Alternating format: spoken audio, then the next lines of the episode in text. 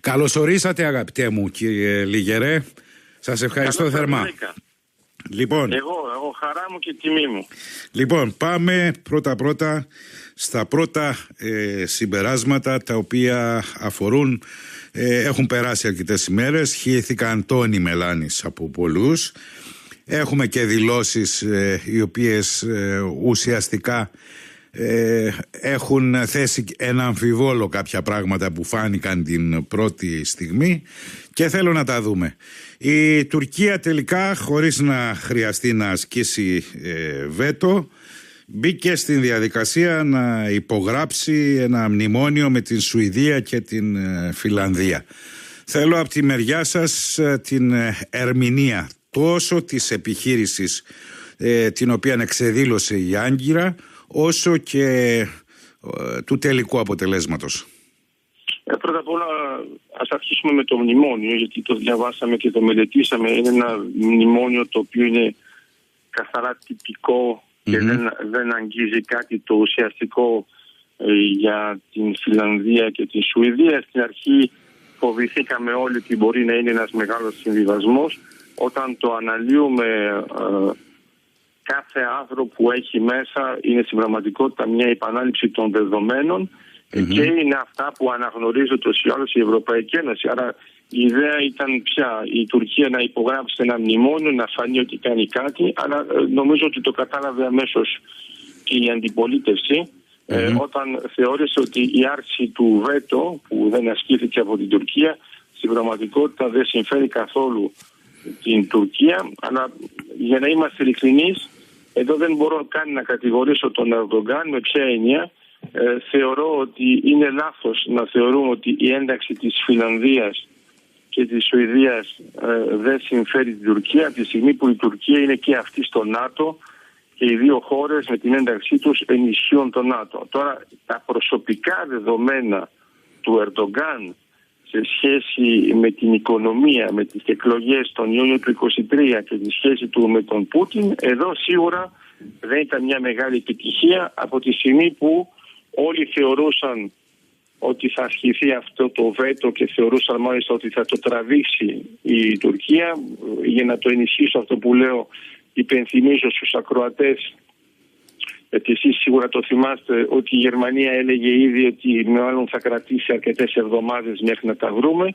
Βλέπουμε ότι όλο αυτό έγινε την ίδια μέρα και μάλιστα ήταν υποχρεωμένος ουσιαστικά να δει και τον Biden την επόμενη μέρα ο Ερδογκάν και αυτό που είδαμε είναι πρώτον ότι η συμμαχία ότι δεν μπόρεσε να σταματήσει απολύτως τίποτα η Τουρκία και από την άλλη πλευρά δεν κέρδισε απολύτως τίποτα ούτε καν για τα F-16 ούτε για τα F-35. Οι δηλώσεις του Αμερικανού Προέδρου ουσιαστικά γύρωσαν εντελώς την όλη προσπάθεια του Ερντογκάν και επέστρεψε στη χώρα του. Ε, φαντάζομαι με την ουρά κάτω από τα σκέλια γιατί δεν πέτυχε απολύτως τίποτα ενώ θα μπορούσε κάλλιστα είναι βέβαια ένα σενάριο αυτό θα μπορούσε κάλλιστα από την αρχή να πει μα εγώ είμαι πολύ υπέρ της ένταξης και να φανεί ως ένας υποστηρικτής για κάτι που ούτως ή θα γινόταν. Άρα η στρατηγική της Τουρκίας ήταν εντελώς λανθασμένη γιατί πόνταραν σε έναν μηχανισμό που δεν μπορούσε να αλλάξει τη διαδικασία από τη στιγμή που ξέραμε ότι η Αμερική είχε δηλώσει με έναν πολύ ξεκάθαρο ότι θα είναι μια προτεραιότητα, ότι θα έχουμε μια διαδικασία fast track Μάλιστα. Ε, κανονικά, επειδή είμαστε στο ΝΑΤΟ, κανονικά η Αμερική υπογράφει πάνω τη τελευταία, αλλά εδώ είχε ασκήσει μια πίεση πολύ ξεκάθαρη σε όλους ότι είναι σημαντικό για το ΝΑΤΟ να γίνει γρήγορα. Και επιπλέον, το πιο σημαντικό απ' όλα, είναι ότι ενεργοποιείται το άρθρο 5 χωρίς να υπάρχει πλήρη ένταξη, που σημαίνει ότι η Φιλανδία και η Σουηδία, αν υποστούν μια επίθεση από μια χώρα εκτός ΝΑΤΟ, τότε το ΝΑΤΟ ενεργοποιείται αμέσως ακόμα και αν δεν έχουν ενταχθεί ε, με τις κυρώσεις όλων των κοινοβουλίων των κρατών μελών του ΝΑΤΟ. Συμφωνούμε. Είναι τεράστια σημασία. Ξέρετε όμως κάτι, ε, θα το αντιληφθήκατε κι εσείς, ότι όλο αυτό το σκηνικό έτσι όπως ε, διαμορφώθηκε από την ε, πλευρά της Άγκυρας είχε μεν και το εσωτερικό του ακροατήριο αλλά από την άλλη μεριά ήθελε να βάλει ε, στην ε, Μαδρίτη ε, την παράμετρο του παζαριού με την Ουάσιγκτον για τα F-16. Εκεί λοιπόν πήρε μία ε, υπόσχεση από τον ε, Biden η οποία ε, φυσικά για να υλοποιηθεί θέλει και την άδεια του Κογκρέσου και είδαμε και μέσα στο Σαββατοκύριακο τον ρεπουμπλικανό γερουσιαστή τον Λίντσεϊ Γκράχαμ να πηγαίνει στην ε, Τουρκία, να δηλώνει ότι θα κάνει ότι περνάει από το χέρι του για να κλείσει την πώληση των ε, μαχητικών αεροσκαφών ε, F-16 και γενικά είδαμε και τον Biden να δεσμεύεται ότι θα ασκήσει την επιρροή του στο Κογκρέσο. Το τι σημαίνει αυτό αν επί της ουσίας σημάνει και συναγερμό και γενικότερα μια πιο συγκροτημένη προσπάθεια η οποία να μπορεί να κάμψει τις αντιρρήσεις της Γερουσίας θα φανεί σύντομα. Αλλά, εν πάση περιπτώσει, ό,τι αφορά στο παζάρι, το έκανε. Εγώ δεν το βλέπω καθόλου με αυτόν τον τρόπο, γιατί ε, δυστυχώς ή ευτυχώς, ανάλογα με το σε ποια θέση είμαστε, ο mm-hmm. Αμερικανός πρόεδρος, όποιος και να είναι, δεν έχει μεγάλη ε, επιρροή πάνω στο Κογκρέσο. Δεν μπορεί να παίξει με αυτόν τον τρόπο και ακόμα χειρότερο για τη γερουσία όταν μιλάμε για εθνικά θέματα.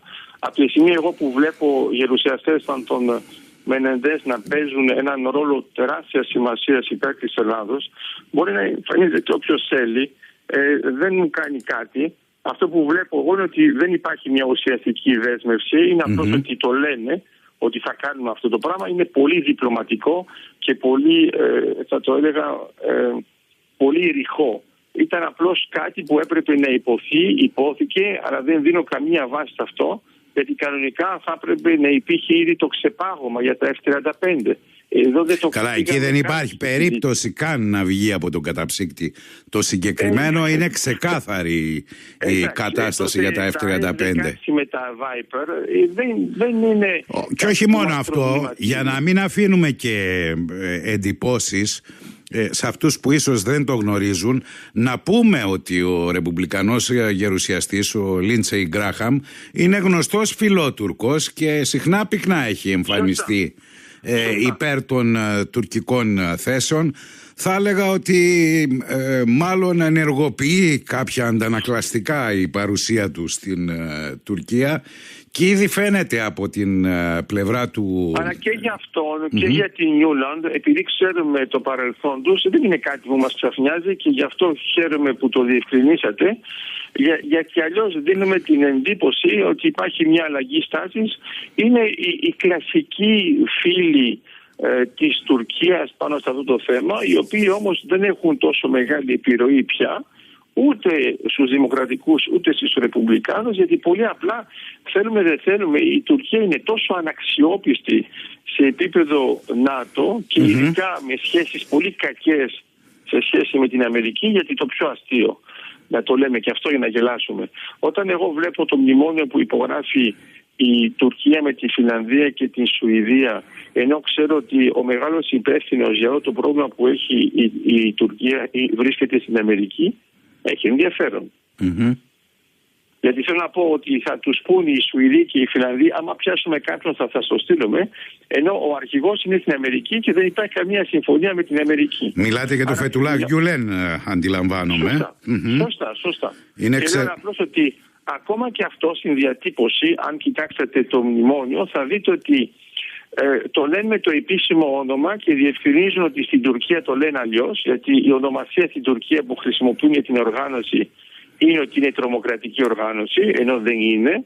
Ούτε είναι αποδεκτή σαν τρομοκρατική οργάνωση, ούτε και από την Ευρωπαϊκή Ένωση. Ενώ υπενθυμίζω ότι π.χ.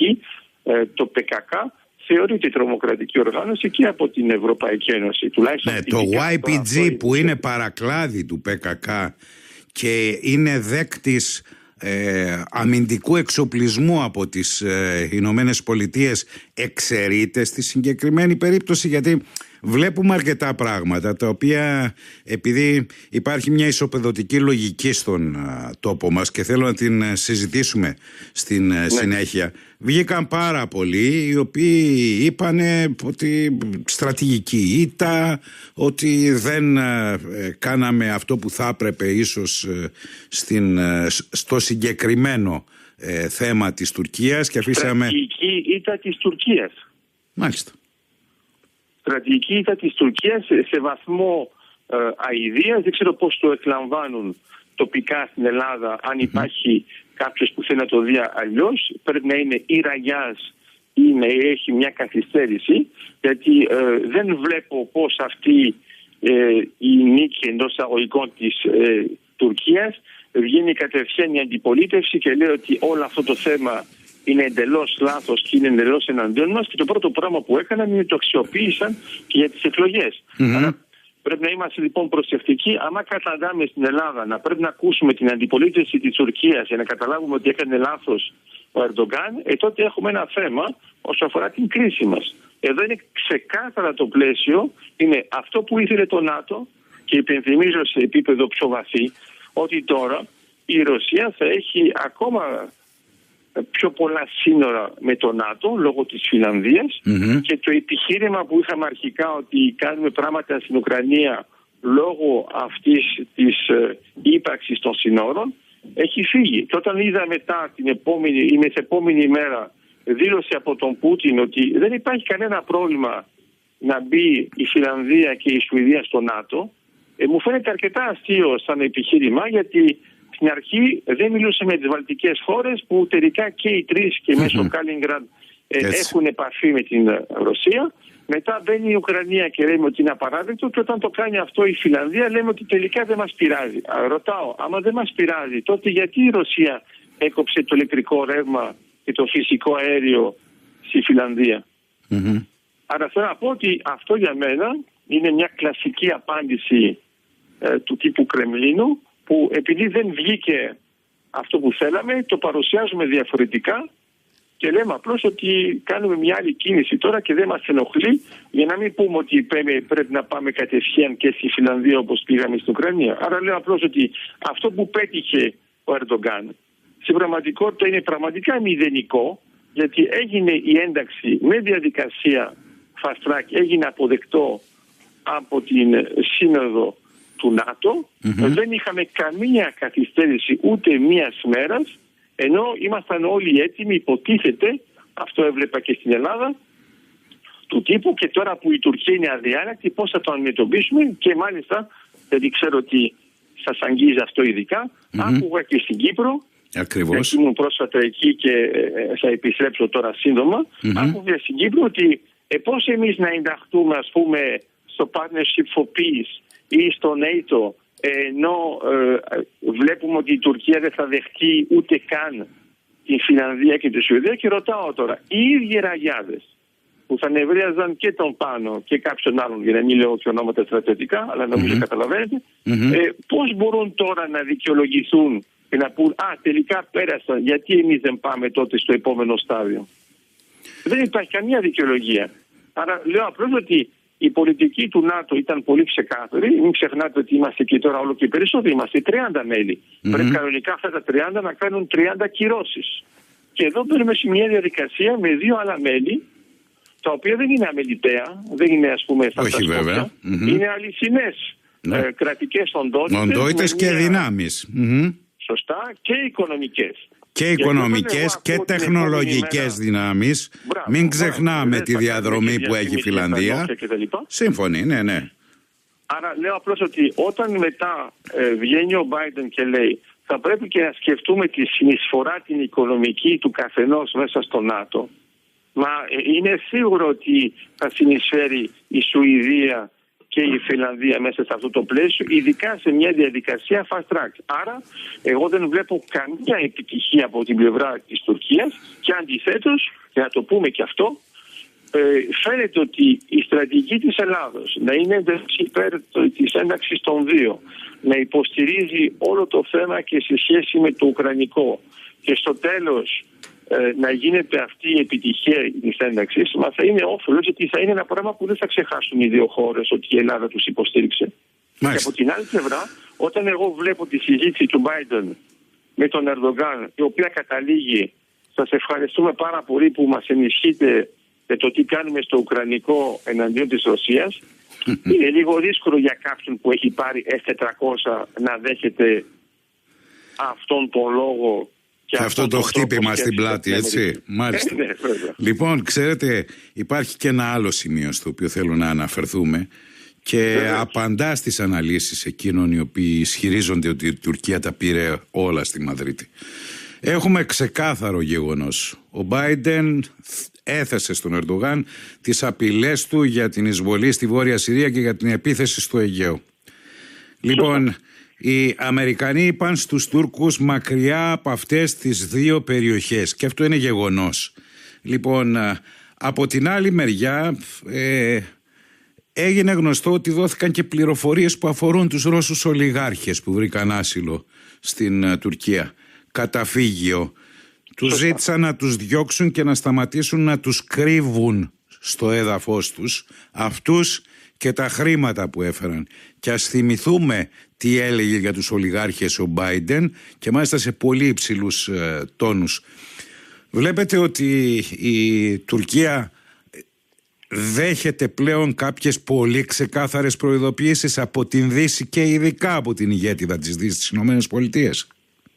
Ναι, εντελώς. Γιατί ε, ξέρετε, εμείς πάντοτε όταν τα βλέπουμε ως Έλληνες, μας στεναχωρεί η ουδετερότητα που χρησιμοποιεί κάποια ε, και μερικές φορές το έχουμε ζήσει και με την Αμερική. Εγώ βλέπω ότι τώρα τα τελευταία χρόνια δεν υπάρχει καθόλου ουδετερότητα. Ε, υπάρχει ένας συνδυασμός δύο γεγονότων είναι ότι η Ελλάδα φαίνεται όλο και πιο σταθερή και αξιόπιστη σε επίπεδο ε, πολιτικό, πολιτική, εξωτερικής πολιτικής και στρατιωτικό και από την άλλη πλευρά βλέπουμε ότι η Τουρκία κάνει ακριβώς το αντίθετο. Άρα οι, οι Αμερικανοί που πάντοτε κοιτάζουν τι κάνει το ΝΑΤΟ και πώς μπορούν να παίξουν σε μια περιοχή γιατί ε, θέλουμε δεν θέλουμε οι Αμερικανοί συνεχίζουν και λίγο πιο πέρα την υψηλής στρατηγική της Μεγάλης Βρετανίας. Ακριβώς. Και ξέρουν ακριβώς τι είναι το Heartland και το Rimland. Άρα τώρα βλέπουν ότι χάρη σε αυτές τις κινήσεις, από τη μια έχουν μία ενίσχυση για την παρουσία του ΝΑΤΟ στην Ελλάδα, άρα μία πρόσβαση στην Ανατολική Μεσόγειο που έχει πάνω τη τεράστια σημασία και από την άλλη πλευρά έχουμε τώρα αυτές οι δύο εντάξεις που θα παίξουν ένα σημαντικό ρόλο και στην Αρκτική γιατί όταν κοιτάζουμε τη μεγάλη εικόνα η Αρκτική θα είναι μια θάλασσα η οποία θα είναι πολύ πιο κοινη από ό,τι θεωρούμε τώρα. Άρα φαντάζομαι ότι η επόμενη γενιά θα πηγαίνει στην Αρκτική σαν να πηγαίνουμε κι εμείς τώρα στη Μεσόγειο χωρίς να αντιλαμβάνεται ότι έχουν αλλάξει τα δεδομένα και θεωρούσαμε παλιά ότι δεν υπάρχει καμία πρόσβαση. Άρα το να έχουμε τη Σουηδία και τη Φιλανδία σε αυτές τις περιοχές όπου ξέρουμε ότι θα παίξει ένα μεγάλο παιχνίδι και όταν βλέπουμε το χάρτη με την υδρόγειο καταλαβαίνουμε ότι όλα αυτά είναι πάρα πολύ κοντά. Ενώ εμείς, επειδή κοιτάζουμε πάνω τη χάρτη παγκόσμιο με την Ευρώπη στο κέντρο. Έτσι, έχει απόλυτο δίκιο. Της Ελλάδας που τα βλέπει Ε, όταν το βλέπουμε λοιπόν σφαιρικά, καταλαβαίνουμε ότι όλα αυτά είναι δίπλα. Άρα, εδώ. Και αν υπήρχε ένας λόγος ότι... αντίδρασης για την Ουκρανία, για τη Σουηδία και την Φιλανδία, θα πρέπει να πούμε στη βάση που το θέσατε ότι είναι 100 οι λόγοι και εκεί δεν βλέπουμε κουβέντα. Ε, ναι. Ακριβώς. Ε, ναι. Θέλω να ρωτήσω κάτι. Γιατί εγώ υπενθυμίζω mm-hmm. τα θέματα ΑΟΣ για να ενισχύσω το, τη συζήτησή μας.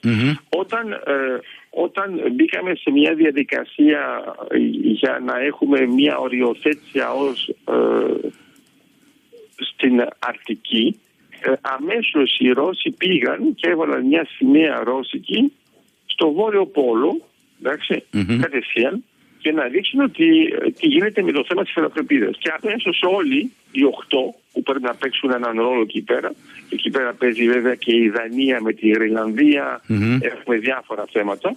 Ε, αμέσως όλοι είπαν τελικά θα κάνουμε οριοθετήσεις μέσω ΑΟΣ. Ρωτάω τώρα, ξαφνικά δεν είναι πια σημαντικός ο ρόλος που υπάρχει στην περιοχή, γιατί βέβαια μπορεί να μην είναι άμεσο το πλαίσιο. Mm-hmm. Γιατί αυτός που παίζει πολύ στην περιοχή είναι και η Νορβηγία λόγω της γεωγραφίας η οποία υπερκαλύπτει γεωγραφικά την Σουηδία και αγγίζει σχεδόν την Φιλανδία για να την εμποδίσει σε σχέση με την πρόσβαση της Αρκτικής. Αλλά στην πραγματικότητα μην ξεχνάμε ότι η, η Νορβηγία είναι ήδη στο ΝΑΤΟ.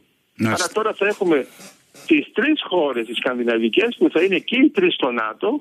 Αυτό είναι μια τεράστια ενίσχυση και δεν μπορούμε πια να πούμε ότι είναι μια ουδέτερη buffer zone όπως είχαμε παλιά Και το γεγονός ότι η Φιλανδία που ήταν ουδέτερη από το 39 ή η Σουηδία ουδέτερη εδώ και δύο αιώνες και ξαφνικά λόγω Ουκρανικού αποφασίζουν να μπουν στο ΝΑΤΟ είναι μια τεράστια υπέρβαση που είναι δύσκολο να το αντιληφθούμε εκτός αν θυμηθούμε ότι πριν δύο αιώνες εμείς ήμασταν στην Ελληνική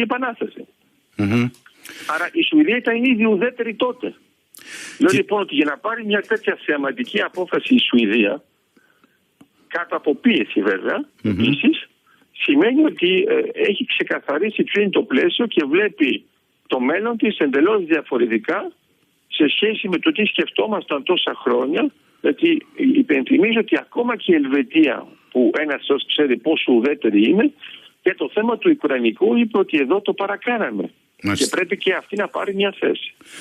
Ξέρετε, να θυμίσω στους ακροατές και στις ακροατριές μας σε όλο τον κόσμο ότι συνομιλούμε με τον καθηγητή και στρατηγικό αναλυτή τον κύριο Νίκο Λιγερό και θα ήθελα με μια ερώτηση να κλείσουμε αυτό το ε, θέμα των συμπερασμάτων από την πρόσφατη σύνοδο κορυφής ε, του ΝΑΤΟ. Θα σας ρωτήσω ευθέως κύριε Λιγερέ, αν συμμετείχατε έτσι, σε μια ομάδα εργασίας η οποία θα συμβούλευε τον ε, πρόεδρο της γειτονικής ε, χώρας θα είχατε ασχοληθεί ναι ή όχι με τις κυρώσεις στη βάση του νόμου Κάτσα; Αυτό, αυτές δηλαδή τις οποίες υφίσταται η Τουρκία από τη στιγμή που αποφάσισε να ε, πάρει τους S400 ή είναι ίσονος σημασίας και θα τον συμβουλεύατε να τις αφήσει στην άκρη όπως και έκανε δηλαδή; Εγώ δεν θα έμπαινα καθόλου στη διαδικασία να υποστηρίξω τα F400.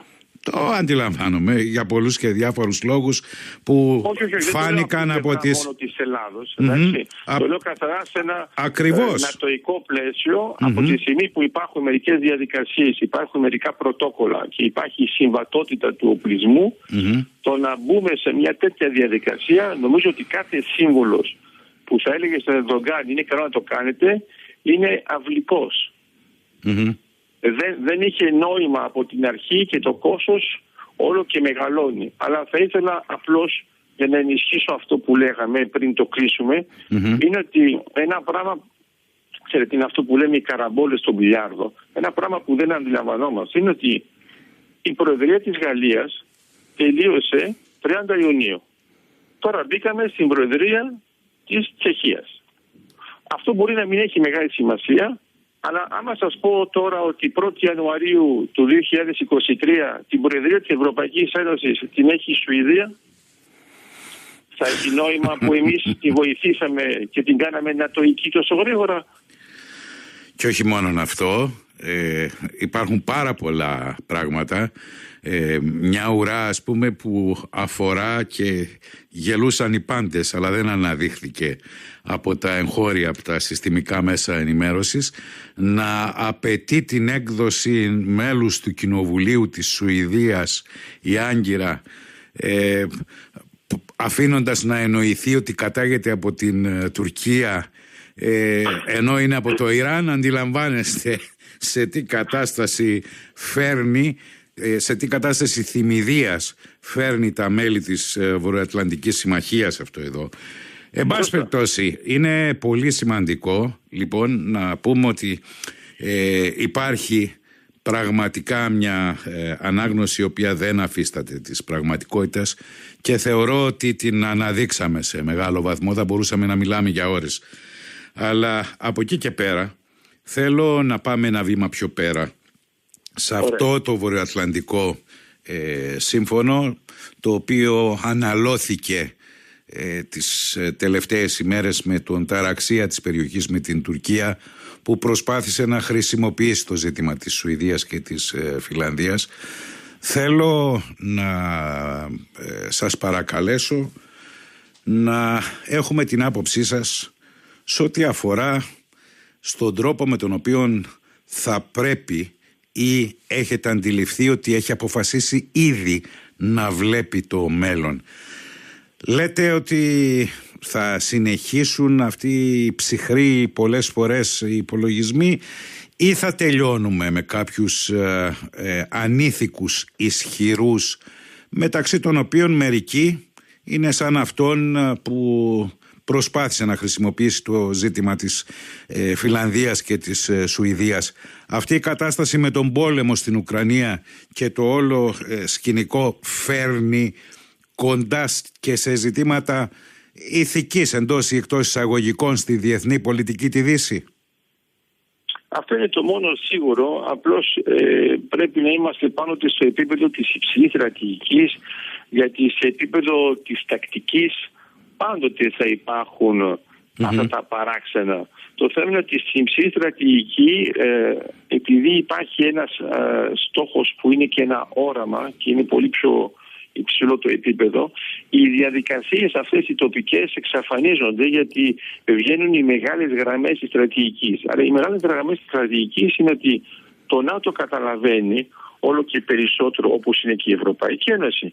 Γιατί πρέπει να κοιτάξουμε και πράγματα που δεν έχουμε στο μυαλό μας είναι ότι είμαστε 27 χώρες μέσα στην Ευρωπαϊκή Ένωση και 21 είναι στο ΝΑΤΟ. Όταν κοιτάζουμε το θέμα που σας έλεγα την Προεδρία, η, η, επόμενη χώρα που δεν θα είναι στο ΝΑΤΟ και είναι στην Ευρωπαϊκή Ένωση είναι η Κύπρος και θα είναι το 2026.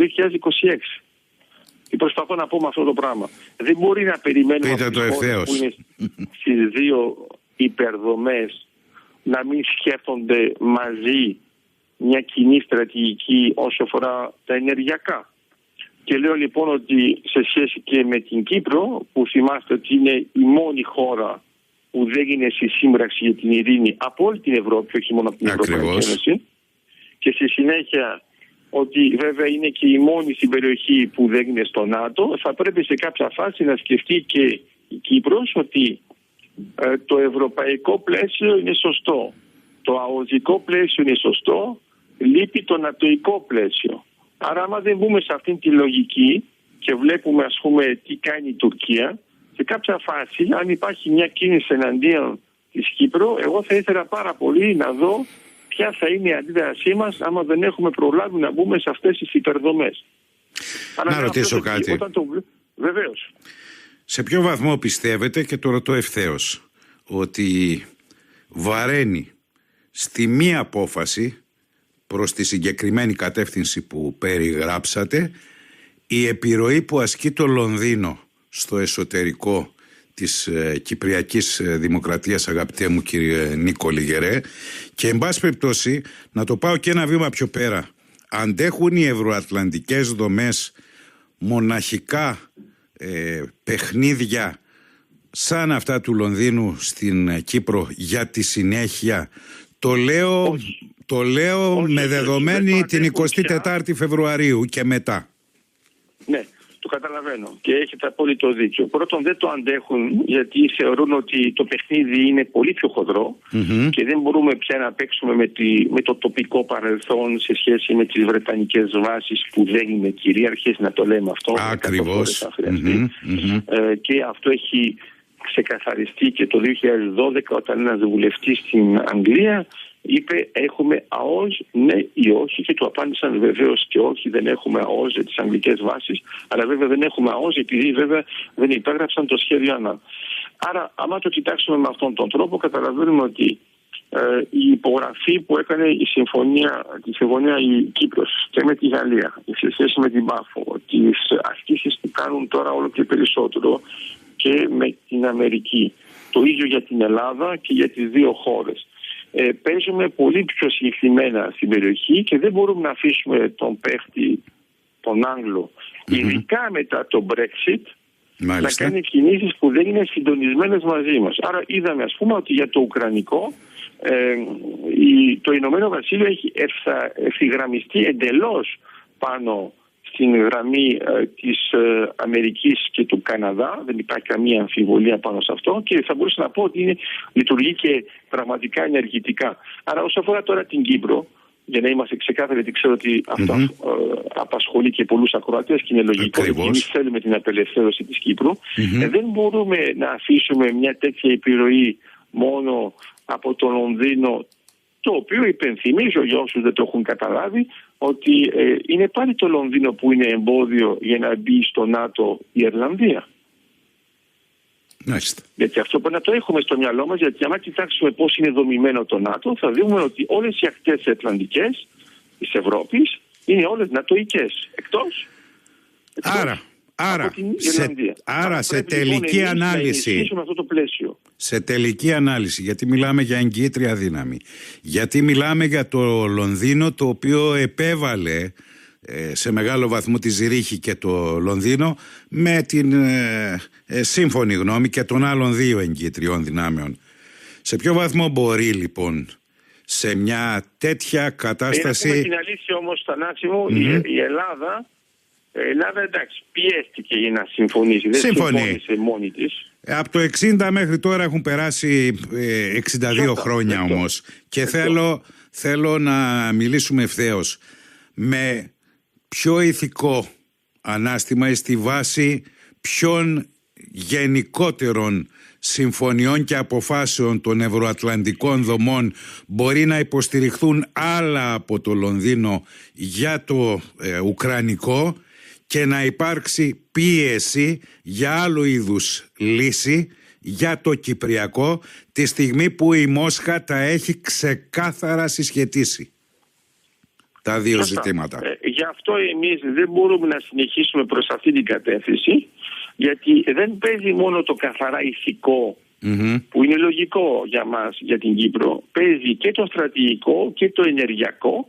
και εδώ πέρα όταν παίζουν οι παίχτες όπως είναι οι Αμερικανοί, οι Γάλλοι, οι Ιταλοί ε, και δεν παίζει σε αυτό το βαθμό η ίδια η Αγγλία καταλαβαίνουμε ότι η παρουσία τους εκεί πέρα εξυπηρετεί μεγάλα συμφέροντα που έχουν σχέση με τα ενεργειακά βέβαια και με το ουκρανικό τώρα γιατί έχουμε και αυτές τις πόλεις λόγω της εισβολής ε, βλέπουμε λοιπόν ότι δεν μπορεί η Αγγλία να είναι εκτός πλαισίου. Άρα μπορεί να δεχτήκαμε για κάμποσα χρόνια ότι έχει τις βάσεις, ότι αυτές οι βάσεις ε, είναι εκτός Ευρωπαϊκής Ένωσης παρόλο που η, η Αγγλία ήταν από το 1973 στην Ευρωπαϊκή Ένωση. Μμμ, μμμ. Αυτό το ε, καθεστώς εξαίρεσης σιγά στην Αγγλία δεν μπήκε ποτέ στην Ευρωζώνη. Μμμ. Αυτό σημαίνει λοιπόν ότι μπαίνουμε σε μια διαδικασία ε, εμβήθυνσης της Κύπρου μέσα σε ένα ευρωπαϊκό πλαίσιο το οποίο ε, από τη φύση του λόγω του κεκτημένου άλλαξε και την νομοθεσία της Κύπρου και την καλυτέρευσε σε σχέση με το Σύνταγμα του 60. Γιατί και αυτό έχει σημασία. Θανάση μου δεν το λέμε Βεβαίως, συχνά. βεβαίως. Έχει, έχει τροποποιηθεί σε πολλά σημεία το Σύνταγμα του 60.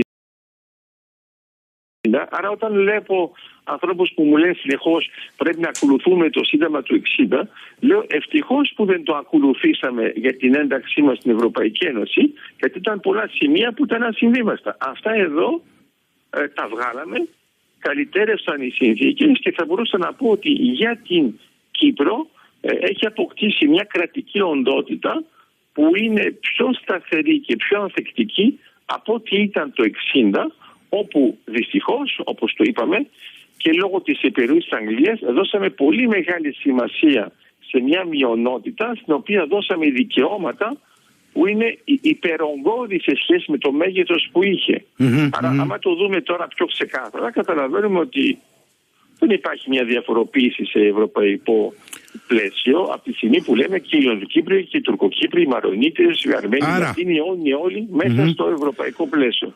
Άρα, Άρα ο διαχωρισμός και οι εγκύτριες δυνάμεις δεν έχουν πια νόημα. ακριβώς. Πάμε λοιπόν ένα βήμα πιο πέρα. Είμαστε Όχι, όχι, ήδη... Πριν πάμε ένα βήμα πιο πέρα, να υπενθυμίσουμε ότι οι τρεις εγκύτριες δυνάμεις είναι και οι τρεις στο ΝΑΤΟ. Ακριβώς. Άρα λέω απλώς ότι άμα μπορεί ακόμα και η Κύπρος να είναι εντελώς στο ΝΑΤΟ, ποιο θα ήταν το θέμα να έχει εγκύτερες δυνάμεις του ΝΑΤΟ ενώ είναι ήδη μέσα στο ΝΑΤΟ; Έχει τεράστια σημασία η παρατήρηση και θέλω λοιπόν, γιατί ένα προς ένα βγαίνουν αβίαστα τα συμπεράσματα, να ε, ρωτήσω για το δέον γενέστε πλέον για το Κυπριακό. Ακούμε για ΜΟΕ, είδαμε να δίδεται η εντολή από τον ε, Ερντοάν, εντολή εντός εισαγωγικών έτσι, ε, να του δείχνει το δρόμο των συνομιλιών ε, με τα ενεργούμενα του κατοχικού καθεστώτος. Ε, για τον κύριο Αναστασιάδη λέω και την ε, συνομιλία ε, με την εκλειπούσα Κυπριακή Δημοκρατία. Δεν είδα κανέναν από τα μέσα ενημέρωσης της Ελλάδας να το λέει αυτό. Ο Ερντογάν προτείνει στον πρόεδρο της εκλειπούσας. Λοιπόν, ε, υπάρχουν πράγματα που έχουν αλλάξει. Αλλά έχουμε και μια προεκλογική περίοδο στην ε, Κύπρο τούτη τη στιγμή που ανοίγει ή κλείνει ζητήματα. Θέλω λοιπόν να ρωτήσω, μέτρα οικοδόμησης εμπιστοσύνης, ανέκδοτο τεράστιο με αυτά που βλέπουμε από την απέναντι ε, πλευρά. Συζητήσεις ε, για να περάσουν η αγωγή από την Τουρκία, η αγωγή του Ισραήλ πρωτίστως και πολλοί άλλοι και όλα αυτά τα στοιχεία τα οποία αφορούν στις εξελίξεις στην Ανατολική Μεσόγειο. Είναι η ώρα νομίζω να ξεκαθαρίσουν βλέποντας το ναι. τοπίο και τις ε, απόψεις που έχουν ε, εκφράσει μέχρι τώρα. Αυτοί οι οποίοι ζητούν την εντολή του ε, κυπριακού λαού θεωρείτε ότι καλά το πάνε ή θα πρέπει να αλλάξουμε τροπάριο; Και εν πάση περιπτώσει αν αυτή η αλλαγή θα πρέπει να είναι σε πανεθνική βάση μέσα από μια διάσκεψη ίσως. Εμείς ούτως ή είμαστε σε βυζαντινό άσμα για το τροπαριο Και λέω το εξής. Πρώτα απ' όλα πρέπει να ενημερωθούν μερικοί, ακόμα και από τους υποψήφιους, και αυτό συνεχίζεται σαν διαδικασία. Ένα πράγμα πολύ απλό. Ένας αγωγός που περνάει από την Τουρκία είναι εντελώς άσχετο και οικονομικά και στρατηγικά και ενεργειακά, γιατί ούτως ή άλλως ο αγωγός Ισμέντ με τον Ποσειδώνα είναι φτιαγμένος για να πηγαίνει στο τακούνι της Ιταλίας, ακριβώς εκεί που καταλήγει ο αγωγός ΤΑΠ. Mm-hmm. Την ώρα λοιπόν που μερικοί αναρωτιούνται αν πρέπει να υπάρχει αγωγός, αν είναι βιώσιμος, ενώ δεν ξέρουν καν ότι έχει αποδειχτεί ότι είναι βιώσιμος, και την ώρα που συζητάνε αυτά τα θέματα και μέσω της Ρωσίας, Εμένα μου αρέσει πάρα πολύ ότι στην Ακανανία και στην Θεσπρωτεία ήδη έχουμε συζητήσεις για το πού θα περάσει ο αγωγός και μιλάμε για τα κτήματα σε πρακτικό επίπεδο, ενώ άλλοι πολιτικοί δεν το ξέρουν καν. Άρα αναγκαζόμαστε να τους παίρνουμε υλικό για αυτό που γίνεται σε πρακτικό επίπεδο και να καταλάβουν ότι η υπογραφή που έγινε με τον αγωγό ΙΣΜΕΔ πρώτον είναι ένα κείμενο το οποίο είναι ευρωπαϊκό δεν είναι ένα κείμενο που έγραψαν οι τρεις χώρες που το υπεγραψαν και έγινε στη συνέχεια μια διακυβερνητική συμφωνία. Άρα με την ε, Κύπρο, το Ισραήλ και την Ελλάδα. Όταν βλέπουμε επίσης ότι η Βουλή ε, της Ιταλίας έχει κυρώσει και αυτήν τον αγωγό γιατί το κομμάτι που αφορά την Ελλάδα με την Ιταλία είναι ο αγωγός Ποσειδώνας που συνεχίζει τον αγωγό ε, ο αγωγός Ποσειδώνας από μόνος του δεν μπορεί να κάνει τίποτα. Είναι απλώς μια διασύνδεση. Δεν, δεν, δεν υπάρχει καμία παραγωγή τοπικά για να έχει κάποιο νόημα.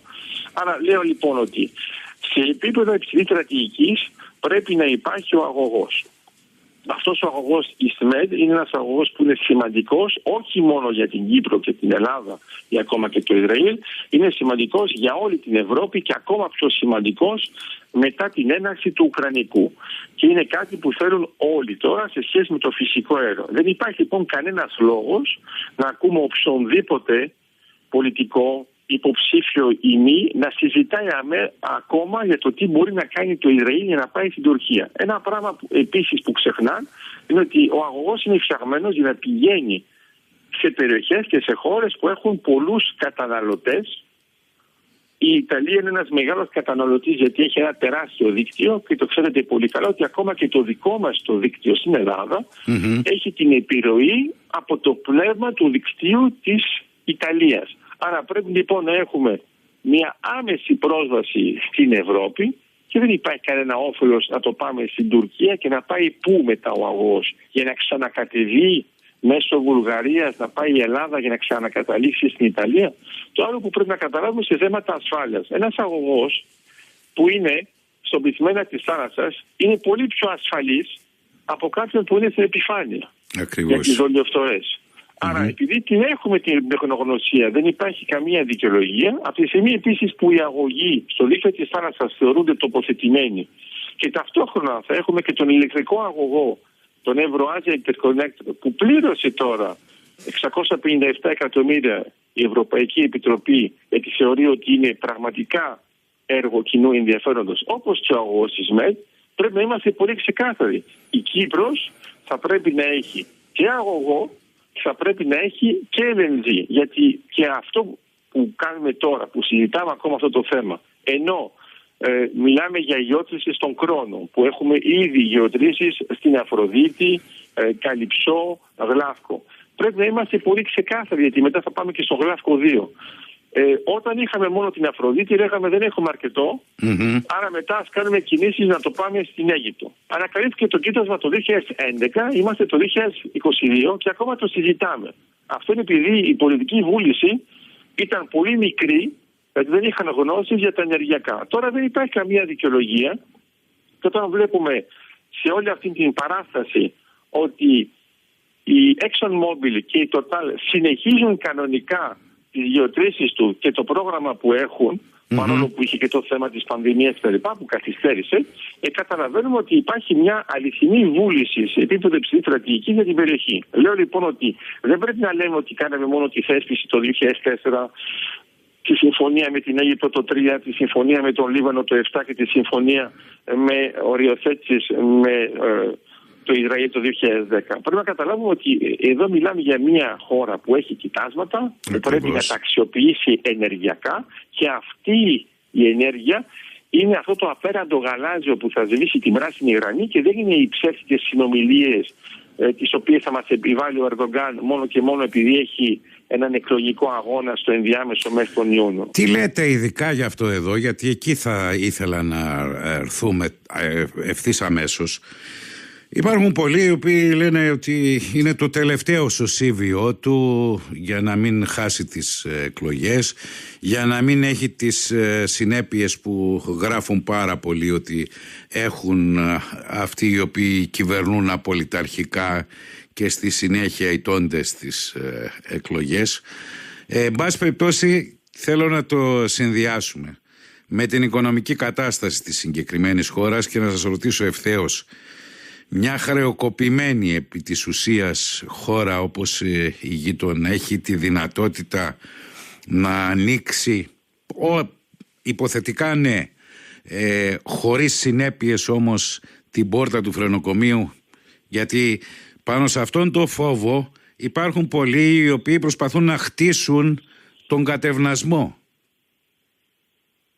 Εννοείται τώρα για δημιουργία θερμού επεισοδίου. Είτε, στην, είτε στην, ε, στο Αιγαίο είτε και στην Κύπρο. Ωραία. Αυτό που πρέπει να ξεκαθαρίσουμε σε όλους, γιατί, ειδικά για αυτούς που το φοβούνται, ε, η Τουρκία σε αυτή την κατάσταση ε, που, που το είπατε πολύ σωστά δεν είναι μόνο ουσιαστικά με την κλασική έννοια, είναι πραγματικά επί της ουσίας που είναι χρεοκοπημένη και άμα η Τουρκία ήταν μια δημοκρατία θα το ξέραμε όλοι. Απλώς επειδή είναι μια δικτατορία κρατάει μερικούς αριθμούς για να φαίνονται ενώ είναι ψεύτικοι και μου θυμίζει τον Τσαουσέσκου στην ε, Ρουμανία.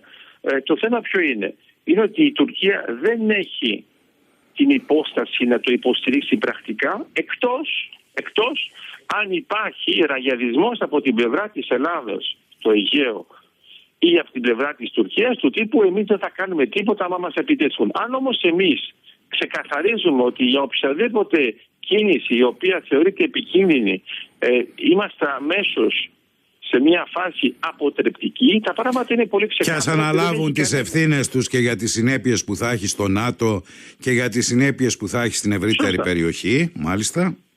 Mm-hmm. Αλλά το τεράστιο κόστος που μπορεί να προκαλέσει μια τέτοια κίνηση δεν είναι καθόλου ε, όφελος για ε, τον Ερντογκάν. Αυτό θέλει να κάνει κάτι που να είναι πιο πολύ ε, στο λέγειν παρά στο πράτη, γιατί εκεί πέρα υπάρχει ο κίνδυνος λόγω του γόητρου που θέλει να έχει πάνω την Τουρκία άμα εμείς νικήσουμε σε ένα μικρό επεισόδιο, για την Τουρκία είναι μια τεράστια καταστροφή. Μπορεί για μας να μην είναι σημαντικό και για μας σίγουρα θα υπάρχουν άνθρωποι που θα λένε νικήσαμε σίγουρα ή δεν ξέρουμε.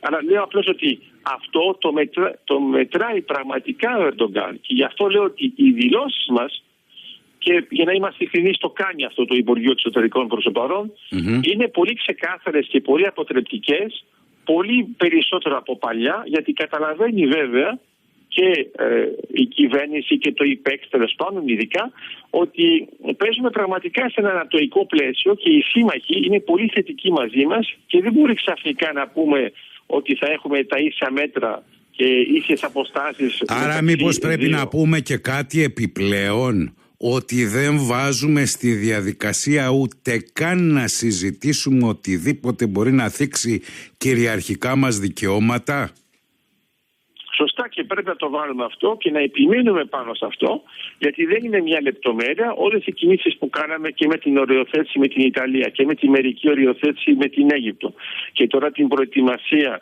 με το τριπλό σημείο επαφής με την Αίγυπτο, την Κύπρο και την ελλαδα είναι κινήσεις οι οποίες ούτως ή άλλως εξασφαλίζουν όχι μόνο μέσω του δικαίου της θάλασσας και του διεθνούς δικαίου, αλλά εξασφαλίζουν στρατηγικά την παρουσία μας στην περιοχή και δεν πρέπει να αφήσουμε κάποιον είτε δικό μας είτε από την Τουρκία να λέει μπορεί και εδώ να υπάρχει μια γαλάζια πατρίδα. Όταν το εξαντλήσαμε όλο το θέμα με το ε, τουρκο-λιβικό μνημόνιο και το ξεπαστρέψαμε εντελώς και από το θέμα της Βουλής, δηλαδή και από την πλευρά της Λιβύης που το απέρριψε και το ακύρωσε, και από την πλευρά τη δικιά μας με την ε, μερική συμφωνία, με την μερική οριοθέτηση με την Αίγυπτο, πρέπει να συνεχίσουμε προς αυτή την κατεύθυνση και να δέσουμε με την καλή ε, με την Κύπρο έτσι ώστε να υπάρχει μια συμφωνία οριοθέτησης και όχι να περιμένουμε περισσότερα χρόνια γιατί το timing είναι πολύ καλό. Όλο το συμμαχικό πλαίσιο είναι μαζί μας. Δεν έχουμε κάνει κανένα λάθος. Και λέω λοιπόν για να κλείσουμε πάνω σε αυτή την ερώτηση ότι ο Ερντογκάν δεν μπορεί να κάνει μια τέτοια κίνηση εκτός να κάνουμε εμείς κάποιο στρατηγικό λάθος για διάφορους λόγους που μπορεί να είναι ακόμα και πολιτικάνικους. Εγώ λέω απλώς ότι δεν το φοβάμαι αυτό ούτε από το ναυτικό μας ούτε από την πολεμική αεροπορία. Ξέρω ότι η δική μας είναι σε ετοιμοτητα και ξέρω την αποτελεσματικότητά τους. Απλώς δεν πρέπει εμείς σε πολιτικό επίπεδο υποτίθεται για να φανούμε λίγο πιο διπλωμάτες να πούμε ότι εντάξει μωρέ, δεν έγινε και κάτι άμα υπάρχει ένα νησί λιγότερο. Όχι, πρέπει να είναι ξεκάθαρο ότι εμείς θα είμαστε της αποτροπής για οποιοδήποτε σημείο που αμφισβητεί την κυριαρχία μας και τα κυριαρχικά μας δικαιώματα.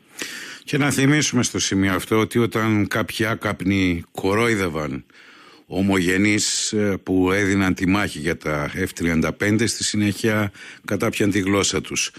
Ήδη βρίσκεται εδώ και καιρό η μάχη με το σύνθημα Not Jets for Turkey και έχει τεράστια σημασία η αποτελεσματικότητα της ε, όλης προσπάθειας. Παράσημα επειδή το είδα από την αρχή όλο το έργο που έκαναν οι Ελληνοαμερικανοί και στην ομογένεια και από τις πρώτες προτάσεις και από ανθρώπους που έπαιξαν έναν ρόλο και στο Κογκρέσο και στην Γερουσία.